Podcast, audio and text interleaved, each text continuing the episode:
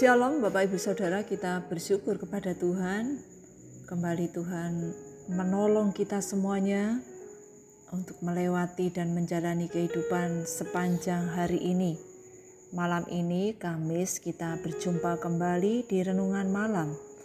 Sebelum beristirahat mari kita meluangkan waktu sejenak untuk merenungkan firman Tuhan Agar kita makin mengenal Tuhan dengan benar mengerti yang Tuhan kehendaki, dan kita meresponi firman Tuhan itu seperti yang Tuhan harapkan. Sebelumnya mari kita berdoa. Bapa yang di surga kami bersyukur untuk kasih setia Tuhan, pertolongan Tuhan yang kami alami sepanjang hari ini. Malam ini kami akan membaca dan merenungkan firman Tuhan. Kami mohon roh kudus Tuhan membuat kami mengerti seperti yang Tuhan mau kami mengerti dan menjalani hidup seperti yang Tuhan mau kami jalani di dalam hidup kami. Dan biarlah hidup kami kedapatan memuliakan namamu. Berbicaralah ya Tuhan, kami siap untuk mendengarnya. Dalam nama Tuhan Yesus kami berdoa. Amin. Mari kita memperhatikan dan merenungkan dari kitab Yunus pasal 3 ayat 7 sampai 10. Demikian bunyi firman Tuhan. Lalu atas perintah raja dan para pembesarnya orang memaklumkan dan mengatakan di Niniwe demikian. Manusia dan ternak, lembu sapi dan kambing domba tidak boleh makan apa-apa. Tidak boleh makan rumput dan tidak boleh minum air. Haruslah semuanya, manusia dan ternak, berselubung kain kapung dan berseru dengan keras kepada Allah serta haruslah masing-masing berbalik dari tingkah lakunya yang jahat dan dari kekerasan yang dilakukannya. Siapa tahu mungkin Allah akan berbalik dan menyesal serta berpaling dari murkanya yang bernyala-nyala itu sehingga kita tidak binasa. Ketika Allah melihat perbuatan mereka itu, yakni bagaimana mereka berbalik dari tingkah lakunya yang jahat, maka menyesalah Allah karena malapetaka yang telah dirancangkannya terhadap mereka dan ia pun tidak jadi melakukannya. Setelah raja di kota Niniwe mendengar Yunus memberitakan mengenai penghukuman, kemudian raja dan para pembesar atau para tokoh memaklumkan atau mengharuskan agar semua manusia dan binatang tidak makan dan tidak minum. Setiap orang harus berseru kepada Allah dan bertobat dari perbuatannya yang jahat. Mereka harus mohon belas kasihan Allah agar menyelamatkan mereka dari hukuman kekal itu. Mereka meresponi dengan benar firman Tuhan itu yang dinyatakan dengan penyesalan dan perubahan. Allah melihat perbuatan mereka yang berubah, meninggalkan tingkah lakunya atau perbuatan yang jahat. Allah mengubah rencananya, tidak menghukum mereka yang diharapkan orang-orang Niniwe terwujud. Allah mengasihi mereka, mengampuni dosa-dosa mereka. Mengerti dan meresponi firman Tuhan itu membawa sukacita. Memberikan dampak yang positif bagi diri sendiri maupun sesama. Orang-orang Niniwe mengerti dan meresponi firman Tuhan dengan taat sehingga Allah mengampuni mereka. Penyesalan dan pertobatan orang-orang Niniwe karena mereka menyadari kesalahan dan dosa-dosanya, memiliki kerinduan untuk melakukan yang benar, serta ada kemauan untuk mewujudkan perubahan dalam hidupnya. Memang pertobatan itu adalah inisiatif dari Tuhan. Firman Tuhan diberitakan, manusia mendengar. tanpa inisiatif Allah, hidup manusia itu hanya akan sia-sia. Manusia akan menuju kebinasaan yang kekal. Tetapi karena Allah yang lebih dahulu mau datang ke dalam dunia ini, bahkan bukan hanya datang ke dalam dunia, ia berfirman kepada manusia, dan setiap saat siapa pun manusia bisa mendengarnya, bisa merenungkannya dalam hidupnya. Ingatlah, Tuhan Yesus mengatakan kepada para murid saat itu karena begitu besar kasih Allah akan dunia ini sehingga ia mengaruniakan anak yang tunggal supaya setiap orang yang percaya kepadanya tidak binasa, melainkan beroleh hidup yang kekal.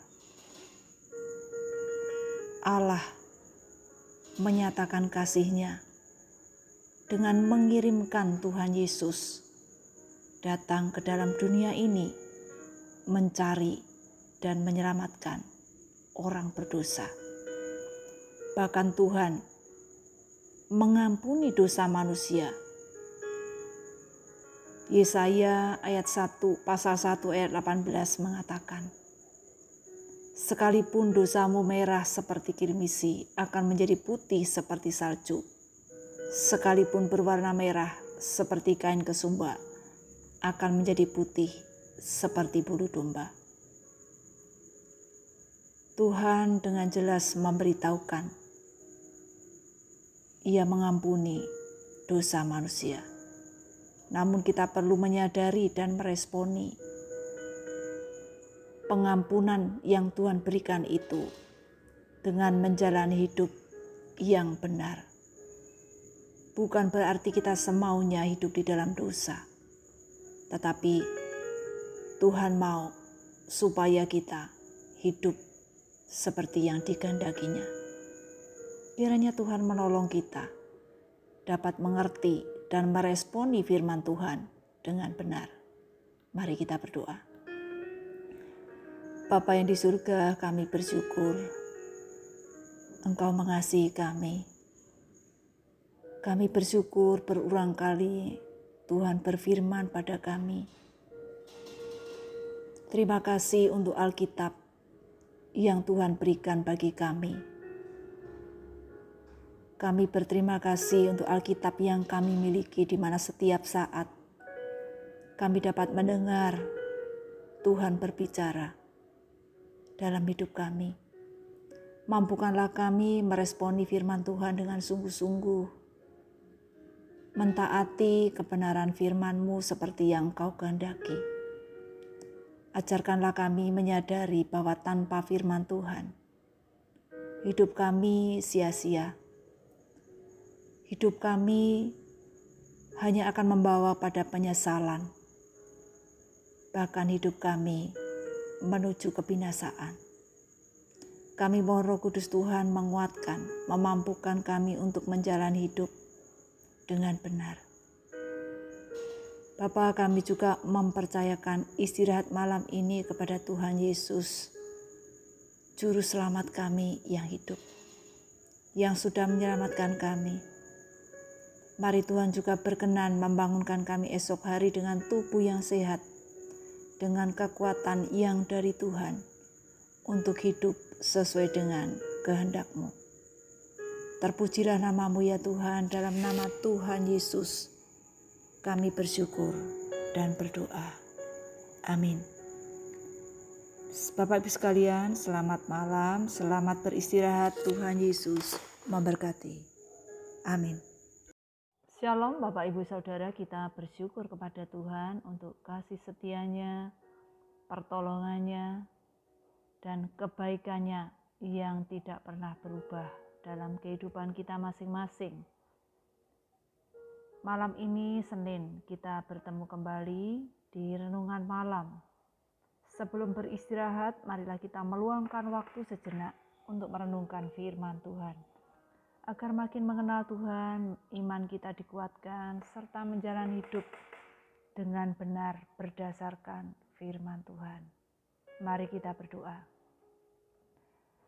Kami bersyukur ya Tuhan, kami menyadari bahwa pertolongan-Mu yang memampukan kami untuk melewati dan menjalani kehidupan di hari ini, baik yang di rumah maupun yang bekerja. Saat ini kami akan membaca dan merenungkan firman Tuhan. Tolonglah kami dapat mengerti dan melakukan seperti yang Tuhan kehendaki. Berbicaralah kepada kami Tuhan, di mana kami siap untuk mendengarnya. Kami siap untuk diarahkan oleh firman Tuhan. Karena kami tahu bahwa firman Tuhanlah yang menuntun perjalanan hidup kami dengan benar di tengah-tengah situasi yang tidak mudah ini. Dalam nama Tuhan Yesus kami berdoa. Amin. Mari kita memperhatikan dan merenungkan dari kitab Yunus pasal 4 ayat 1 sampai 4. Demikian bunyi firman Tuhan. Yunus belajar menginsafi bahwa Allah mengasihi bangsa-bangsa lain tetapi hal itu sangat mengesalkan hati Yunus. Lalu marahlah ia dan bertobat Allah ia kepada Tuhan katanya. Ya Tuhan, bukankah telah kukatakan itu ketika aku masih di negeriku? Itulah sebabnya maka aku dahulu melarikan diri ke Tarsis. Sebab aku tahu bahwa engkaulah Allah yang pengasih dan penyayang, yang panjang sabar dan berlimpah kasih setia, serta yang menyesal karena malapetaka yang hendak didatangkannya. Jadi sekarang, ya Tuhan, cabutlah kiranya nyawaku, karena lebih baik aku mati daripada hidup. Tetapi firman Tuhan, layakkah engkau marah? Sesuatu yang umum menurut manusia yang salah itu dihukum. Yang salah itu menerima sanksi. Tetapi kepada orang-orang Niniwe dalam bagian ini dikisahkan bahwa yang jahat Tuhan masih memberikan kesempatan untuk bertobat. Tuhan mengasihi orang-orang Niniwe ketika Yunus memberitahukan akan ada penghukuman. Mereka menyadari perbuatannya yang berdosa itu. Sesuatu yang wajar, Yunus bersuka cita melihat orang-orang Niniwe bertobat. Mereka mau diingatkan, mereka mau berubah. Tetapi ketika orang-orang Niniwe berubah, Yunus marah kepada Allah. Yunus memang mengetahui bahwa Allah itu panjang sabar dan mengasihi orang-orang Niniwe. Namun satu hal Yunus tidak menyadari bahwa Allah pun mengasihinya. Ketika ia sendiri melarikan diri ke Tarsis, tidak taat pada perintah Tuhan. Kemudian masih mendapat kesempatan untuk memberitakan firman Tuhan ke Niniwe. Tetapi Yunus sangat marah ketika Tuhan memberi kesempatan dan mengasihi orang-orang Niniwe. Ia merasa lebih baik mati daripada hidup karena Allah mengasihi dan memberi kesempatan orang-orang jahat di Niniwe bertobat. Padahal Allah juga mengasihinya. Sama-sama mendapat kesempatan agar berubah. Cara pandang Tuhan dan Yunus tentu berbeda. Allah mengendaki supaya Yunus mengerti cara pandang yang benar, melakukan perintah Tuhan, supaya mengerti bahwa Allah mengasihi orang berdosa bukan Tuhan yang harus mengikuti kemauan Yunus. Firman Tuhan kepada Yunus layak akan engkau marah. Tuhan mengingatkan, siapakah Yunus yang berani marah? Kepadanya. Kita patut bersyukur memiliki Allah yang mengasihi, bahkan masih memberikan kesempatan dalam hidup kita masing-masing